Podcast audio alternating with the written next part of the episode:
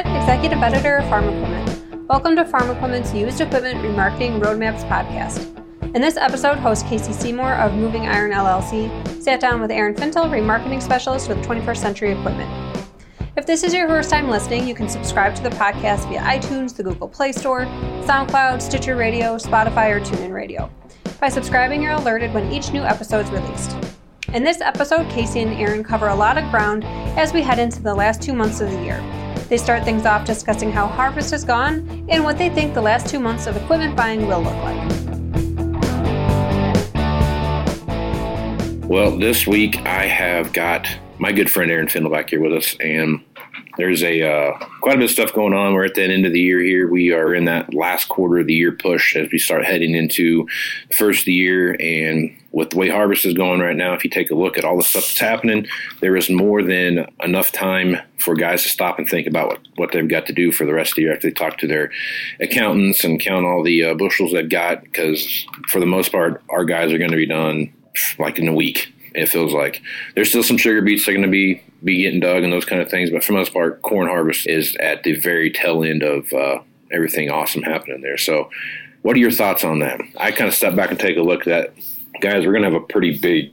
I think we're going to have a busier than normal November because typically in November and December this year, we've in the past five years have been like, okay, so we're done with harvest. It's December 28th, and we need to make some decisions now. And so, uh, what, what are your thoughts on that? I agree with that. I mean, typically within our country, mm-hmm. our AOR, we don't even think about corn until November 1st. Right. Yeah. For especially for the guys that have beets, which is the majority, um, you know, around our Alliance, Bridgeport, Scottsbluff, Fort Morgan, Sterling, you know, those yeah. kind of stores. There are some large operations that are going to be done with everything November 1st. Yeah. That's unheard of out yeah. here. Of course, 80 in October is fantastic corn picking yeah. weather. Yeah. Um, we had that early freeze that kind of sped things up for us too. Yep. I mean, it's been a perfect, perfect harvest year. The drawback to that is it is so god awful dry everywhere. It's mm-hmm. it's a nightmare. It sucks to be a grass hay guy. I'll tell you that much. Yeah.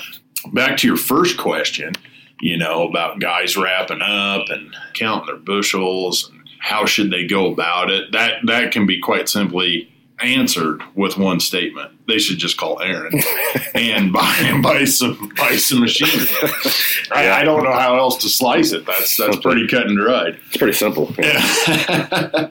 you know, I, I do agree with you. I I know, you know, being on the the ag Twitter so much, there is a lot of I don't know of anybody who's not ahead of schedule. Right. Those poor guys in Iowa that got the derecho, the, the fancy name for wind. Yeah.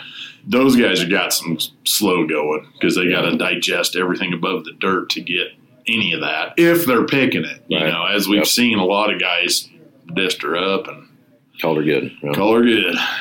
We'll worry about volunteer corn next year. Right. Um, so I mean, it's it's a little bit of little bit of everything. I think the end of the year stuff. I would venture there there's a lot of years you're really at the hottest. I want to say we'll call it the 20th to the 30th, mm-hmm. five days each side of Christmas. Right. That always feels real hot and heavy. I think this year by the 15th of December, a lot of that'll probably be largely yeah. wrapped up. Yeah. Also, it could be the complete opposite because they will have more time to count and think and look. And wow. it, it could be vice versa. It could be shopping palooza until the 28th, 27th, and just boom, boom, boom. You right. know, three or four days of fury. Could right. go either way. Could be both. Let's hope for both. right. So for happy medium in there somewhere. Now I'm with you. I think I think I look at what's going on here, and I think the month of November, towards the tail end of November, will be busier and bleed over into December. Yeah.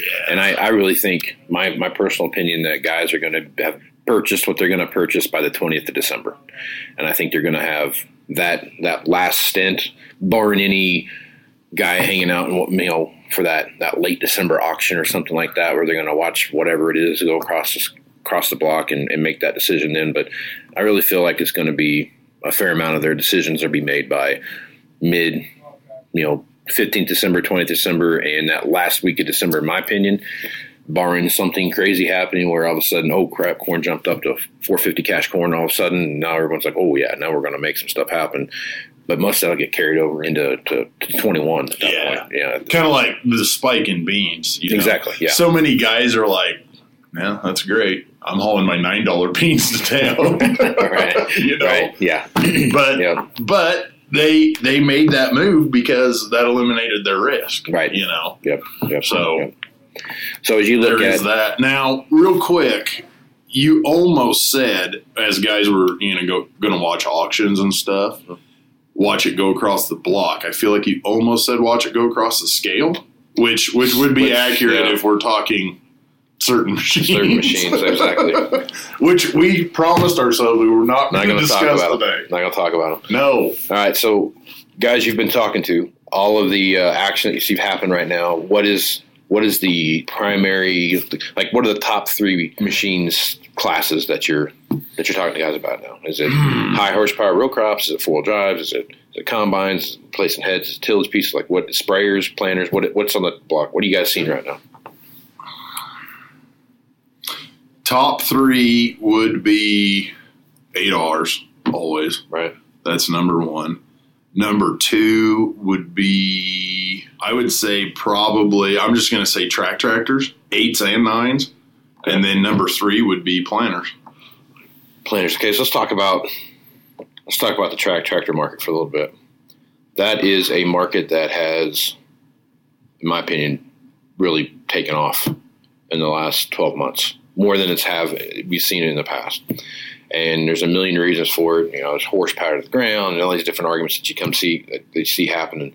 I think the biggest driving factor in the explosion of the popularity of tracks is the fact that oh crap, it costs me as much or more to put eight tires on a four wheel drive now as it does for me to buy a set of tracks and update the uh, undercarriage on my 500 horsepower track machine. And now, by the way, I get more power to the ground. Oh, and by the way, I get this, that, and the other thing that come along with having all less compaction and all those kind of things. What are your thoughts?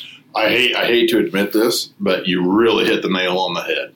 When, Why would you hate to admit that? well, because I don't think you need any more pats on the back. your your shoulder hurts from doing it yourself, so I don't I don't want to pile on. Um, you're exactly right though. If you look back to the 55 cat, the 8400T Deere, Mhm. they were kind of a. I mean, there's guys that jumped on and they haven't had a tire since. There's a lot of guys though that got them because oh yeah, the, you got your cool factor Right. forever exists in machinery. Plus, you got your well, we can go across rows, you know, and we can kind of do this and do that. Boy, they suck on the road, you know. Yeah. So you, you had your your biggest group that was the middle of the road guys that well, we'll get one and kind of try it. Everybody had a eight thousand Mhm. an an eight thousand aught T Mhm. or a 35, 45, 55 cat Right. or an 8, 80, 10 T. Right. Then uh, Caterpillar came out with the MTs, and ooh, But Agco built the MT. okay. So that was made. It all MTs were made in Jackson.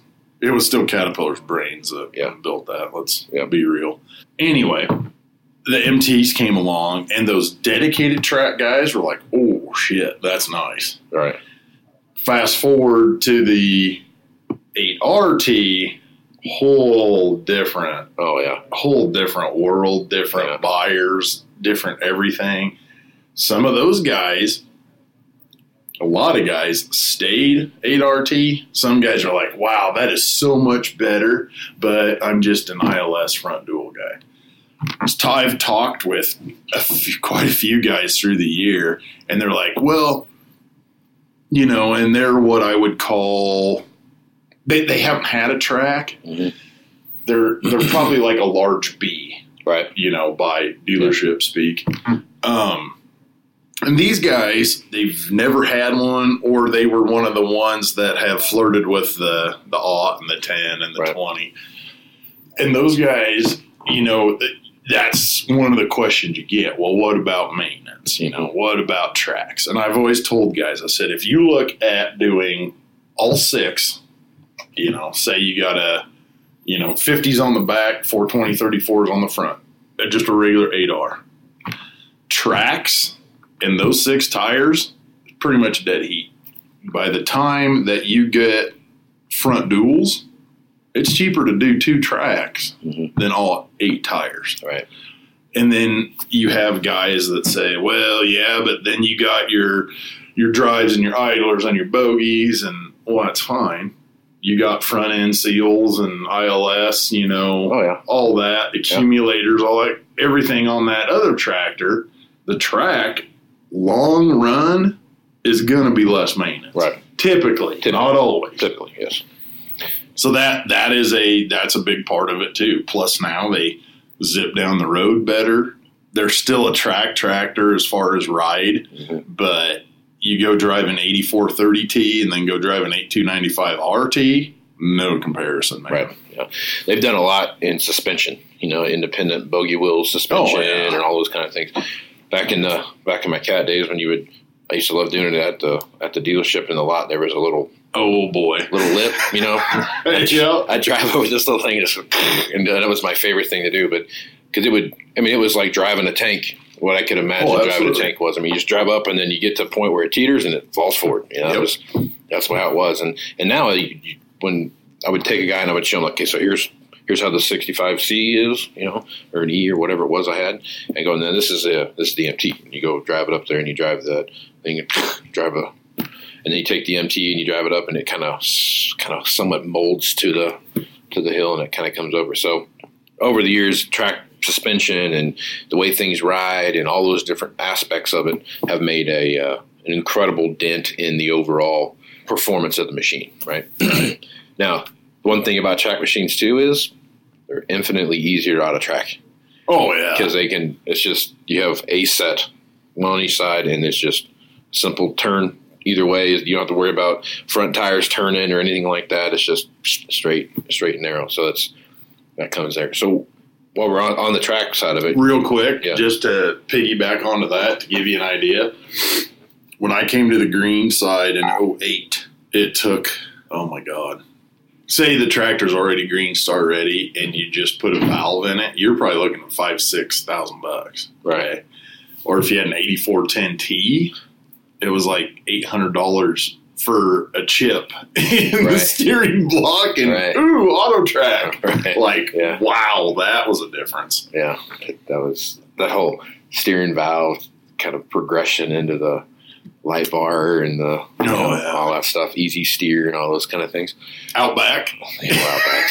Remember the Outback? They had to run there for a minute. They were kind of the cat's meow for They a while. were. You know, They were. all those things were easy steer with the wheel. Oh, there, there's a lot of that out there yet. yeah, Just because it's it's such a cost effective, probably the way I want to put it. it, it it's a great cut. Doesn't work for shit on RTK, but if you're not, if you're anything other than RTK, it's Right. great. Yeah, You can throw it in a 1086 binder. You Right. know, Yep. it goes in anything. I remember when Outback came out, it was like the the, the bolt on system that didn't require anything. It's like just like you put it in there and you just kind of make it work. Right, There was, right. there was no like real like formula that you had to go do, and it's just like you put it on there and it just goes. You know? Well, and what was cool when Outback first came out is they were like light bar on steroids because Exactly, there was yes. light bars and they were literally just that little black bar Yeah. and oh, try to get the middle dot. Whereas the Outback had those curved lights and then your Yeah. lights up and down in the middle, so you could really tell where the hell you were at. You Right. get all them lit up in the middle, and oh man, you know that was Yeah. space age. Yeah, that was that was cutting edge for a minute, and then just like everything else, technology wise, it just kind of comes and goes. So. Oh yeah. We'll get back to Casey and Aaron in a moment, but first I wanted to invite you to join us for Ag Equipment Intelligence's 2021 Executive Briefing, December 9th through 10th. The two day virtual event will feature a mix of live and on demand sessions with perspectives from dealers, farmers, and manufacturers on the state of the ag equipment business. To register and learn more, visit www.agequipmentintelligence.com. Let's get back to Casey and Aaron as they discuss how the way farm customers view equipment differs from construction customers and how that is also changing as farms get bigger and we see more farm consolidation. All right, so now let's talk about how many conversations you having guys with with either an IH quad track or uh, a, a, a 9RX or 8RX, or those kind of things. How many, how much of those conversations are you having? A little bit.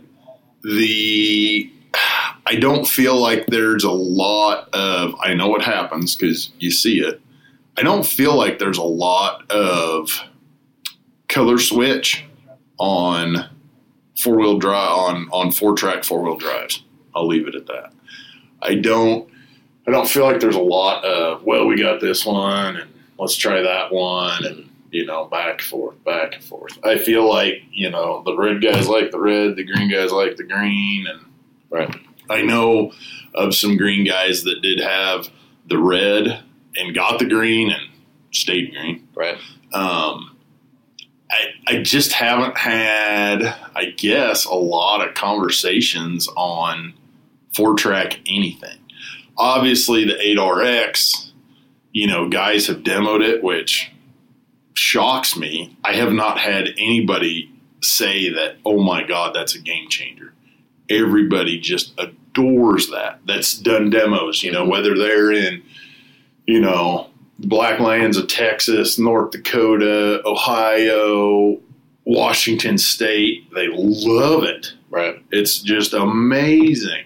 Unfortunately, it's half a million dollar tractor, but you know, So is everything else. I yeah. you know at, at some point yeah. that I shouldn't say doesn't matter, but at some point that's a it. You look at it from a way different angle than just here's what that tractor costs. Yeah. You know, it's efficiency, it's uptime, it's ride, it's everything. Yeah. Now I think It's probably the most versatile tractor on the market, hands down. Oh, I totally agree with that. But if you take a look at what the uh, overall everything, everything is getting expensive. So now you start looking at payment structures and you start looking at how things are going to, to play into your operation. And it's not a half million dollar tractor, it's a X number dollar planner or X number dollar payment that, that year. And then I'm to make that payment work in my operation. Kind of like we've talked about in the past. I brought up, you know, that whole construction thing that a guy's doing a job and that, that machine's figured into that job and so on and so forth. Down you go. Um, guys can argue that well that's different because they're getting paid, you know, whatever. Well, you got to also remember that most of the time that road you're driving on, the bridge that you're going across, or the building that you're looking at, or whatever it is, the lowest bidder is the one building that. So I mean, Right, you know what I mean? I mean, it's it's so Comforting. It's, it's it's one of those things where you've got you got people that are that are it, you know their margins are thin and they're working those ways through and they're doing what they have to do and looking at the way to look. But it all comes down to what it is that you're doing, operational size, those kind of things, how all these different pieces of equipment, age, years, whatever it is, all play into that that scenario, whatever that looks like, right? Um, obviously, you're going to have opportunities based on your your economies of scale and what that looks like in your thing. So the way I look at it is, guys are looking at each machine uh, as of I can afford this amount of dollars for equipment, maintenance, and everything else per acre or per bushel or per whatever it is. And I feel like most guys know that, and they're working that math problem out to say like, okay, so I can afford this. Right. And, and a lot- I think a lot of guys, at least guys I talk to, more often than not, it's always cost per acre. Yeah, that's what it comes down to, right? Because I've had guys reach out to me that are like, hey, this is what we're doing now. It's fine. And they're picking up like two quarters. And he's like, I got to trade tractors to make that work Right. or trade combines to make those two quarters work. It's not a huge thing, but it is going to push us enough that we need to bump. Right. You know, one thing I'm glad you touched on, and that's a tremendous, I shouldn't call it a disconnect, but two completely different viewpoints of looking at the same thing iron. Mhm. Construction guys, it is, It's a widget. Yeah, it's, I'm going to use that D8H for this, cost me this, that's it, end of discussion. Right. This guy's looking at a 9620 RX, and wow, that's how much, and man, that's the payment and all of that. And if they're not looking at it from that cost per acre, or even if they are, and it's man, that's so big. Well, they're just looking at that. They're not looking at productivity and you know Right. the the feature benefit side. It becomes price only, and then you know kind of falls away. In the construction world, it's way more of a this is a piece of iron to do a job. Right. I don't care if it's Deere, Komatsu, cat, whatever. Right. You don't have that in the ag world. Right. If you do, it is a tiny percentage. Yeah. Well, we we're only going to buy green. We're only going to buy red. Mhm. You know, and as soon as that thing hits the farm, I'm trying to think of the right word. It's not a love affair with it, but emotional, emotional attachment. attachment. Yeah. Yep, it's Yeah. part of the family. Right. The yellow is a tool. It's a pair of pliers. Mhm. The the green, green, red, silver, whatever, black with red wheels, whatever it is, is part of the family. Right. You know, and that's it's so different. But I think as far as farms getting bigger, and I hate the term mega farm, but large farms where you know it's XYZ farms and Mr. XYZ isn't necessarily the guy in the seat. Once you get to that point, I think you see more of that though. Well, yeah, you see a lot more guys measuring what what it is that they're getting for their for their dollars, right? Right. So that's when you start looking at what's the technology look like, what's the efficiency of the machine looks like, what's the serviceability of this machine look like, Yeah. how far do I have to go to get parts? Where's the guy coming from that's going to service my equipment? And that's the biggest thing. I've seen ag producers with, you know, the, the new Lexions that are out, the 8800 or the X9. Right. And, oh man, it'll do, you know, it'll do so much, it'll do so much. And other guys going, maybe this guy's right next door to a Lexion and he loves the X9, but that dealer's 30, 40 miles away. Right. So he's going to go Lexion.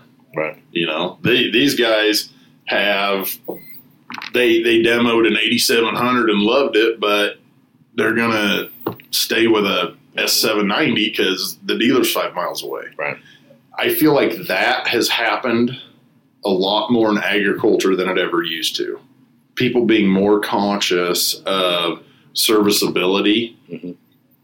having a bigger impact than color or Right. love. Right. You know, I also think now you're starting to see again back to the construction model, which we see happen, and it's just the morphing of this kind of model and the way it looks.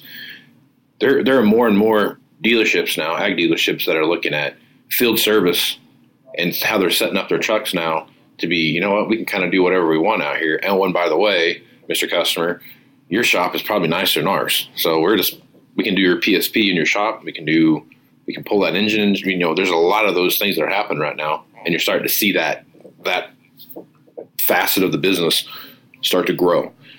Oh yeah, if a Yeah. dealer, if a dealer, you don't see a dealer whose main ass kicking service truck is a dually anymore, No, or a three quarter ton pickup. no, You know, it's a it's a freaking class eight straight truck with a Mhm. service body and a big ass crane, Mhm. or at the very least, it's a you know a 5500 Dodge, a 550 Ford, a 5500 Kodiak Chevy. Right, you know, those almost C65 Chevy trucks, you know, a two and a half ton truck, that is like commonplace. run of the mill now. Yeah. Yeah. Yeah. And even 10 years ago, it was like, wow, they got one hell of a service truck. And now it's like, oh, we got to drive that old 55 on because the such and such has the Peterbilt Right, pulling an engine on a combine right, at Joe Blow's place. Yep. You know, Yep. it's it's just a whole different world. And I think, r- real quick, as we as I said, you know, some of those bigger farms are going to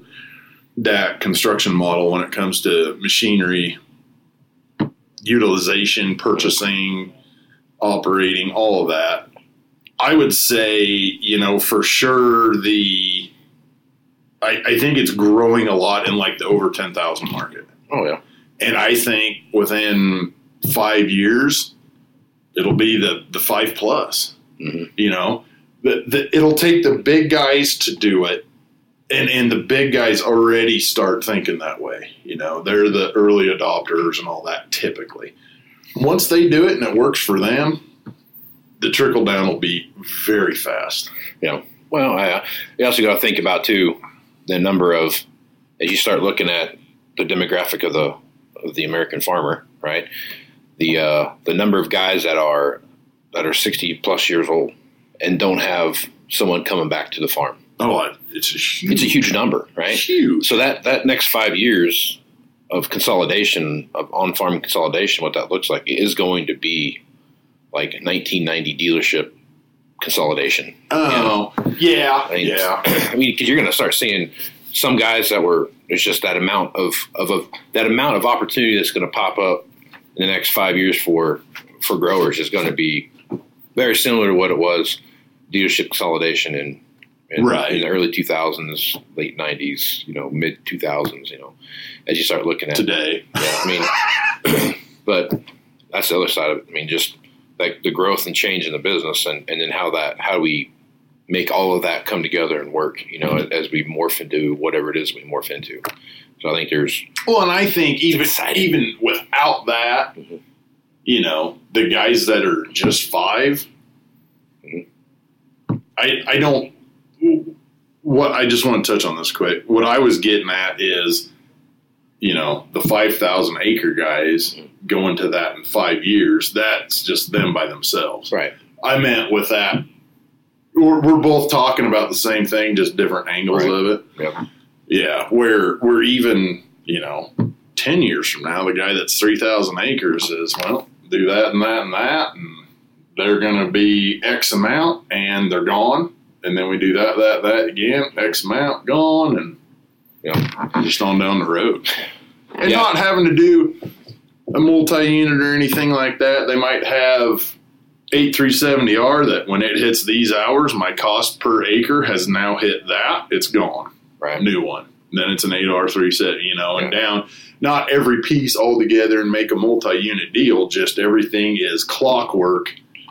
Not the well, we should trade. Uh, we'll wait till next year. There isn't that. It's it hits that, it's gone. Yeah. It hits that, it's gone. Yeah, no, I think there's there's more of that. You know, it's got it has had this many bushels ran through it, or it's tilled this many acres, or it's planted this many acres, and my depreciation schedule, and da da da da. Now all of a sudden, I've hit this sweet spot where I've maximized my ability to get a return on this machine. Now I'm going to go out and do it again, Yep. and that's that is getting to be. We start to see that now. Not that you didn't really, not that you didn't see it in the past, but now it's way more. Pro- the conversations I'm having with guys are way different than they were even two years ago.